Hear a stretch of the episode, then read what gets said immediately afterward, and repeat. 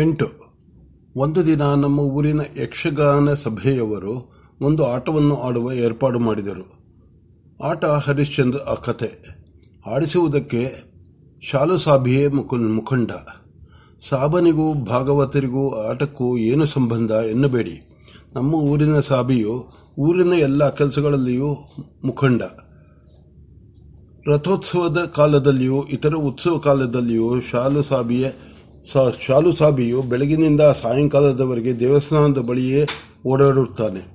ದೇವರ ಉತ್ಸವಕ್ಕೆ ಬೇಕಾದ ವಾಹನ, ಮುಂತಾದವುಗಳನ್ನು ಕಟ್ಟುವುದರಲ್ಲಿ, ರಥವನ್ನು ಕಟ್ಟಿ ವಿವಿಧ, ವಿಧ ವಿಧವಾದ ರೀತಿಯಿಂದ ಅಲಂಕರಿಸುವುದರಲ್ಲಿ, ದೇವರಿಗೆ ಬೇಕಾದ ಹೂವು ಹಾರಗಳನ್ನು ತರಿಸಿ, ಅಡ್ಡೆಕಾರರನ್ನು ಕರೆಸಿ, ಉತ್ಸವಗಳನ್ನು ಸಕಾಲದಲ್ಲಿ ಹೊರಡಿಸುವುದರಲ್ಲಿ ಇವುಗಳಲ್ಲೆಲ್ಲವೂ ಮುಖ್ಯ ಭಾಗವನ್ನು ವಹಿಸುತ್ತಾನೆ.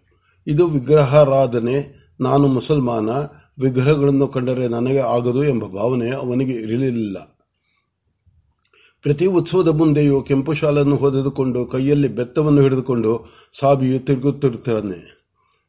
ಅವನ ಮಾತನ್ನು ಮೀರಿರಲು ಯಾರಿಗೂ ಧೈರ್ಯವಿಲ್ಲ. ನಮ್ಮ ಊರ ಪಟೇಲರು ಎಷ್ಟು ಸಲ ಹೋಗಿ ಕರೆದರು ಬಾರದ ಅಡ್ಡೆಕಾರ ಗೌಡಗಳು ದೂರದಲ್ಲಿ ಸಾಬಿಯ ಶಾಲನ್ನು ಕಂಡು ಕೂಡಲೇ ಹೊರಟು ಬರುತ್ತಾರೆ. ಸಾಬಿಯನ್ನು ನೋಡಿದರೆ ಹಾಗೆಯೇ ಭಯ ಉಂಟಾಗುತ್ತದೆ. ಆಳು ಆರಡಿ ಎತ್ತರ. ವಿಶಾಲವಾದ ಎದೆ. ಶಕ್ತಿಯುಕ್ತವಾದ ಮಾಂಸಖಂಡಗಳಿಂದ ಕೂಡಿದ ಕೈಕಾಲು. ಪಶುಶಕ್ತಿಯನ್ನು ತೋರಿಸತಕ್ಕ ತೋರಿಸತಕ್ಕ ಕಾಂತಿಯುಕ್ತವಾದ ಕಣ್ಣುಗಳು. ಅಗಲವಾದ ಹಣೆ. ಪುರಿ ಮಾಡಿದ ಮೀಸೆ. ಅಲ್ಲಲ್ಲಿ ನೆರೆತ ಕೂದಲು ಕಾಣುತ್ತಿರುವ ಗಡ್ಡ. ಅವನನ್ನು ಕಂಡರೆ ಹುಡುಗರು ಹೆದರುತ್ತಾರೆ. ದೊಡ್ಡವರು ಅವನ ಮಾತಿಗೆ ಬೆಲೆ ಕೊಡುತ್ತಾರೆ. ನಮ್ಮ ಊರ ಪಟೇಲರು ಅವನೇ ಒಬ್ಬ ಪಾಳೆಯಗಾರ. ಯಾರ ಮನೆಯಲ್ಲಿ ಏನೇನು ಕಲಹ ನಡೆಯುತ್ತದೋ, ಅಣ್ಣ ತಮ್ಮಂದಿರ ಕಲಹವೇನು, ದಾಯಾದಗಳ ಜಗಳವೇನು, ಎಲ್ಲ ಅವನಿಗೆ ಗೊತ್ತು. ಪೇಟೆಯ ಒಂದು ವ್ಯಾಜ್ಯವನ್ನು ಅವನು ನ್ಯಾಯಸ್ಥಾನಕ್ಕೆ ಬಿಡುವಂತಿಲ್ಲ. ಎಲ್ಲ ದೂರು ಅವನ ಹತ್ತಿರ ಬರಬೇಕು. ನಿಷ್ಪಕ್ಷಪಾತ ದೃಷ್ಟಿಯಿಂದ ನ್ಯಾಯ ತೀರ್ಮಾನವಾಗಬೇಕು ಈಗೀಗ ಜನರು ಕೋರ್ಟಿಗೆ ಹೋಗುವುದಕ್ಕೆ ಪ್ರಾರಂಭಿಸಿದರು ಅವನ ಮಾತನ್ನು ಮೀರುವ ಧೈರ್ಯ ಯಾರಿಗೂ ಇಲ್ಲ.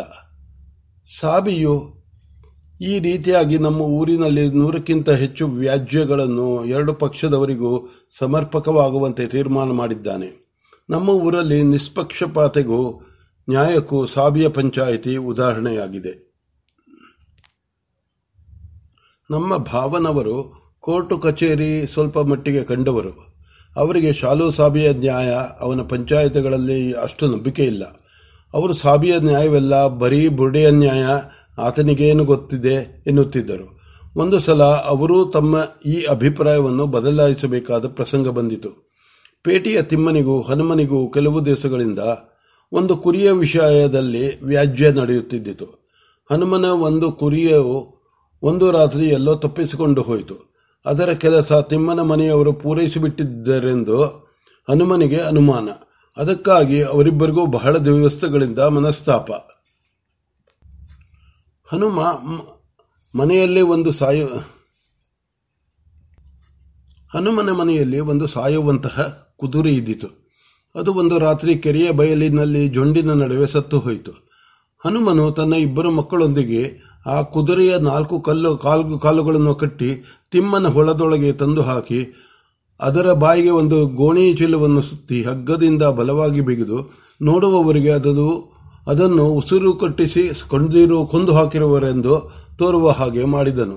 ಮರುದಿವಸ ಬೆಳಗ್ಗೆ ಹನುಮನ ಕುದುರೆಯನ್ನು ತಿಮ್ಮನು ತನ್ನ ಹೊಲದಲ್ಲಿ ಬಾಯಿ ಕಟ್ಟಿ ಗುದ್ದಿ ಕೊಂದು ಹಾಕಿದ, ಕೊಂದು ಹಾಕಿರುವ ವರ್ತಮಾನ ಊರಲ್ಲೆಲ್ಲ ಹರಡಿತು. ಹನುಮನ ಕುರಿಗೂ, ಇದಕ್ಕೂ ಜನರು ಹೇಗೋ ಗಂಟು ಹಾಕಿ, ತಿಮ್ಮನು ಆ ಈ ಕೆಲಸ ಮಾಡಿರಬಹುದೆಂದು ಹೇಳತೊಡಗಿದರು. ಸರಿ, ಶಾಲು ಸಾಬಿ, ತಾನೇ ನಮ್ಮ ಊರಿನ ಧರ್ಮವತ ಶಾಲು ಸಾಬಿ ತಾನೇ ನಮ್ಮ ಊರಿನ ಧರ್ಮಾವತಾರ, ಅವನನ್ನು ತಿಮ್ಮನ ಹೊಲದ ಬಳಿಗೆ ಬರ ಹೇಳಿ ಕಳುಹಿಸಿದೆವು. ನೋಡೋಣವೆಂದು ನಮ್ಮ ಭಾವನವರು ಬಂದರು. ಶಾಲು ಸಾಬಿಯು ಹನುಮನನ್ನು ತಿಮ್ಮನನ್ನು ವಿಚಾರಣೆ ಮಾಡಿದರು. ಮೊದಲು ದಿವಸ ರಾತ್ರಿ ತನ್ನ ಕುದುರೆಯು ತಿಮ್ಮನ ಹೊಲದಲ್ಲಿ ಮೇಯುತ್ತಿದ್ದದ್ದನ್ನು ನೋಡಿದ್ದನೆಂದು ಹನುಮನು ಹೇಳಿದನು. ಶಾಲು ಸಾಬಿಯು ಹೊಲವನ್ನೆಲ್ಲ ಚೆನ್ನಾಗಿ ಪರೀಕ್ಷಿಸಿ ನೋಡಿದನು. ಅಲ್ಲಿ ಕುದುರೆಯು ಹೊಲಕ್ಕೆ ಬಂದ ಗುರುತು ತೋರಲಿಲ್ಲ. ಉಳಿದ ಕೆಲಸವನ್ನೆಲ್ಲ ಊಹನೆಯೇ ಮಾಡಿತು. ಶಾಲು ಸಾಬಿಯು ಈ ವಿಷಯದಲ್ಲಿ ಅಲ್ಲಿ ನೆರೆದಿದ್ದವರಿಗೆಲ್ಲ ಹೇಳಿ, ಕುದುರೆಯ ಹೊಲಕ್ಕೆ, ಕುದುರೆಯು ಹೊಲಕ್ಕೆ ಬಂದು ಸಾಯಲಿಲ್ಲವೆಂದು, ಸತ್ತ ಮೇಲೆಯೇ ಹೊಲಕ್ಕೆ ಬಂದಿತೆಂದು ಹೇಳಿದನು. ಕೊನೆಗೆ ಹನುಮನು ತಾನು ಮಾಡಿದ ತಪ್ಪನ್ನು ಒಪ್ಪಿಕೊಂಡನು. ಹನುಮಾನಿಗೂ ಅವನ ಮಕ್ಕಳಿಗೂ ಅಲ್ಲಿಂದ ಈಚೆಗೆ ಸತ್ತ ಕುದುರೆ ಹೊರುವವರು ಎಂದೇ ಹೆಸರಾಯಿತು. ನಮ್ಮ ಭಾವನವರೇನೋ ಈಚೆಗೆ ಒಂದು ದಿವಸ ನನ್ನೊಂದಿಗೆ ಪರವಾಗಿಲ್ಲ ಅಯ್ಯ ಒಂದೊಂದು ಸಲ ಸಾಬಿಯು ಚೆನ್ನಾಗಿಯೇ ತೀರ್ಮಾನಿಸುತ್ತಾನೆ ಎಂಬುದಾಗಿ ಹೇಳಿದರು. ಸಾಬಿಯು ಇಂಥ ಎಷ್ಟೋ ಸಂದಿಗ್ಧ ಪರಿ, ಪ್ರಶ್ನೆಗಳನ್ನು ಸಮರ್ಪಕವಾಗಿ ತೀರ್ಮಾನಿಸಿದ್ದಾನೆ. ಶಾಲೋ ಸಾಬಿಗೆ ಓದು ಬರಹ ಬಾರದು. ಕಠಾರಿ ಗುರುತಿನ ರುಜುವನ್ನು ಮಾತ್ರ ಹಾಕುತ್ತಾನೆ. ನಾವು ಟಿಪ್ಪು ಸುಲ್ತಾನನ ವಂಶದವರು, ಶೂರರು, ಆದ್ದರಿಂದಲೇ ಕಟಾರಿಯೇ ನಮ್ಮ ರುಜುವಿನ ಗುರುತು ಎಂದು ಹೇಳಿಕೊಳ್ಳುತ್ತಾನೆ. ಹಿಂದೂಗಳಾದ ನಮ್ಮೊಂದಿಗೆ ಅವನು ಹೆಚ್ಚಾಗಿ ಓಡಾಡುತ್ತಿರುವುದರಿಂದ ಅವನಿಗೆ ಕುರಾನನಿಗಿಂತ ರಾಮಾಯಣ ಮಹಾಭಾರತಗಳ ಕಥೆಗಳೇ ಚೆನ್ನಾಗಿ ಗೊತ್ತು. ಅವನು, ಅವನ ನ್ಯಾಯ ತೀರ್ಮಾನಗಳನ್ನೆಲ್ಲ ಭಾರತದ ಕಥೆಗಳನ್ನೇ ಉದಹರಿಸುತ್ತಾನೆ. ಅವನು ಹೇಗೆ ವಿದ್ಯಾವಂತನಲ್ಲವೋ ಹಾಗೆಯೇ ಹಣವಂತನೂ ಅಲ್ಲ. ಆದರೆ ಹೇಗೋ ವರ್ಷಕ್ಕಾಗುವಷ್ಟು ಪೈರು ಬೆಳೆಯುತ್ತಾನೆ.